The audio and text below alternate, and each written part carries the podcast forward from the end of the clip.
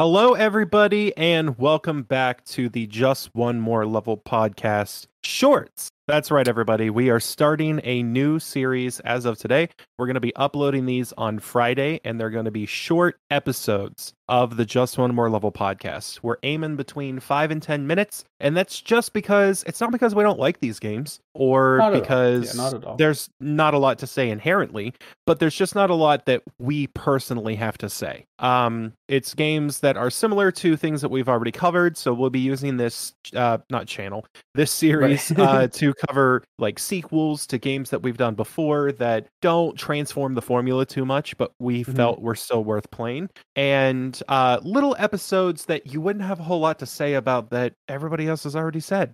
Uh, Yeah. For instance, we're planning on having some old Nintendo games on here, like Super Mario Brothers and Yeah. different things like that. I mean, what do you got to say about Super Mario Brothers that we haven't Right. probably Everybody already knows said the, in the formula podcast? for Super Mario. I mean, that's true too. We go on tangents so often. Um, Right. But yeah, exactly. And that's we just wanted to be able to to play more games. You know, more games that were similar to stuff we played before. Like John said, indie Right. titles. Right. Some indie titles are super interesting and have plenty to say about, obviously. But there's a lot of Mm-hmm. indie games too that they kind of have they're one trick pony. Right. Like they kind of Right. have their one thing going for them. And that's not that doesn't mean they're bad. That Right. just means that maybe there's not a half hour worth of content there for for Right. us at least. So uh Right. so that's that's what this is. That's what this is for.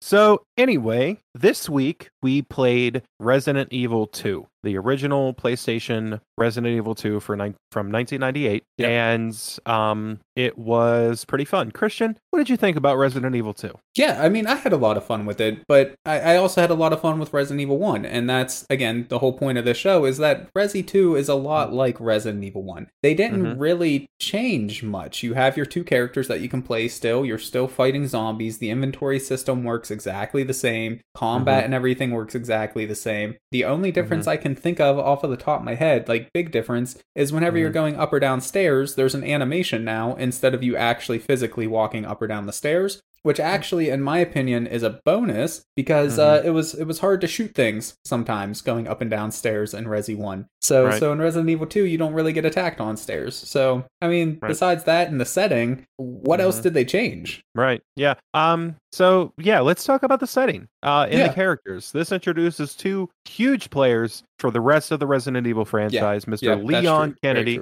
Leon S. Kennedy, and Claire Redfield, the sister of Chris Redfield from the first game. He's one of the two main protagonists, and this game has the same type of system. You can choose to play as one or the other protagonist at the beginning of your story, and then it comes back around full circle to converge and merge the two stories together. So that is uh, just a classic Resident Evil type thing that you can do. Um, I chose to play as Leon. Did you also? Yeah, that's fr- that's the first Leon? disc. Um, on PlayStation is Leon, so naturally I just popped in disc one, and uh, I mean you can you can do it in either order, but that's the one that's usually labeled as disc one. You know, I think Right. most people would consider Leon to be the main character, and then Uh-huh. and then she's kind of the the secondary. Not that there's Right. less content with one or the other, but that's just kind of in people's minds. That's kind of how it works out.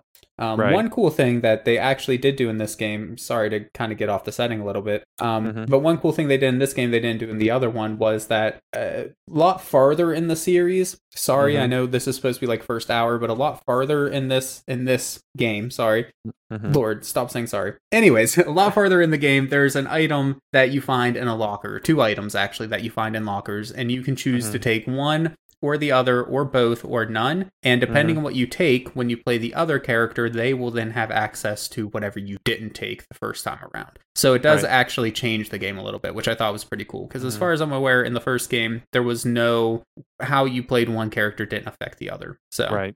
And that Um, um, kind of plays into I know that that's kind of a theme that's carried on through uh, Resident the Evil other 3 games, yeah. to an extent, but uh, Resident Evil 0 takes that up a whole notch um, Right, to have you right. play as two characters at once. And it plays off of that mechanic from a puzzle standpoint so that you can uh, switch back and forth between the characters Yeah. or use one character to maneuver around an obstacle versus another. Which Um, apparently a lot of people didn't really like that mechanic from what I've read. did. Um, now I haven't played Zero myself, although I Uh-huh. will be very soon. Just quick shout out that is something another short that we'll be doing here in a week or two. So Yep. But uh yeah, to to take it back into the setting though. So the first game obviously you play in the mansion. In this game you're playing in in Raccoon City proper, but more Mm-hmm. more specifically you're playing in the the police station of Raccoon City and the immediately surrounding area of the police Yep. station. Um Mhm. so so from a gameplay perspective it doesn't really change much. It's still very similar to being in the mansion of Resident Evil Mhm. 1. It's just kind of your set pieces are different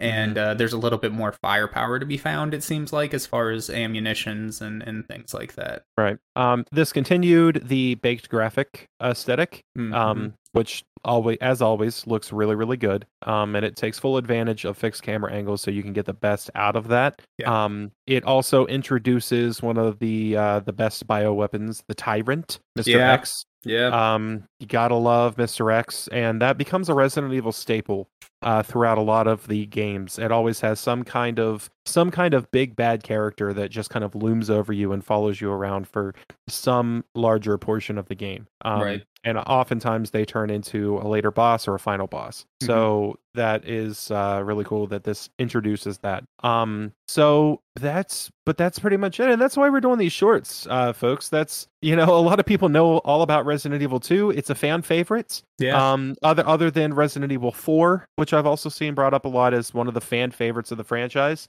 Um, 4 is a departure from the survival horror. It completely takes away the fixed camera angle for a third person action perspective, and it adds a whole bunch of crafting elements and different things like that. Um, that hadn't yet been present in the series. So See, in my lot opinion, that's kind of the there. beginning of the fall was Resident Right. Evil 4, in my personal Mhm. opinion. But Right. again, I haven't actually played all of those games myself yet, so uh, I'm sure I'll find out eventually once we get there. But Uh-huh. like John said, yeah, there's there's really not much else to say about this game. If you liked Resi 1, then you'll Yeah. probably like Resi 2. If you didn't Yeah. like Resi 1, eh, maybe just give this one a pass or or play the remake, Resident Evil 2. Yes, this was prime for remake treatment, and I loved watching people play the remake. I haven't seen it yet. I haven't played it yet, um, Right. but I would love to. I would love to finish this one and then play the remake. Um, so yeah, of course, just one more level. Um, same, I love same. I mean, I've Evil beaten this game franchise. Twice already for a uh, Yeah. for another podcast. So yeah, for sure. Okay. Yeah. And um so I don't know how easy it's going to be for me to beat this game personally because I was not very good at it. I had to look up a guide. I had to look up some kind of walkthrough to give me some tips on like where to find things um because I am not good Right.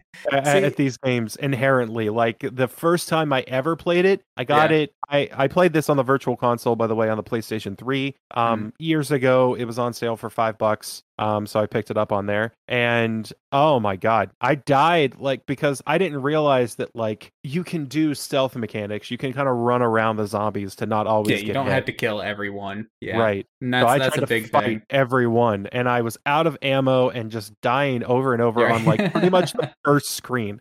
I didn't See- even make it to the gun store. I was just dead. I originally played the Resident Evil 1 GameCube remake, and I actually think this is significantly easier than that version. But Mhm. as far as difficulty goes, I think it's pretty similar to Resi 1 on PlayStation. And Mhm. I think the puzzle mechanics are a little bit harder than the actual the the combat as long as you know that you if it's possible to easily dodge a zombie, you should. Yeah, Like right. unless you have an overabundance of ammo because yeah, that is an Right. issue. But Yeah. yeah, that's it for Yep. me. I would uh, I would play just one more level for sure. I, I have and, and and I probably will again at some point. Yeah. All right. So, I mean, as always, you guys know where to find us. Uh, Yep. Check the description of your podcast provider of choice of the YouTube video. Visit our website at justonemorepodcast.com. Uh, we have all of our links to social medias and individual YouTube channels and different things like that down there. And stay tuned for more of these shorts. Let us Yep. know what you guys might like to see us play for these shorts. It's kind of a different thing. We're trying it out. Um, we want to do every Friday. That way, we have two episodes up a week for you guys of the podcast. Um, so let us know. And thank you so much for watching. Um, you don't have to, but you do, and we appreciate it. Yeah. Thank you guys. All right. Bye bye. All right. Bye bye.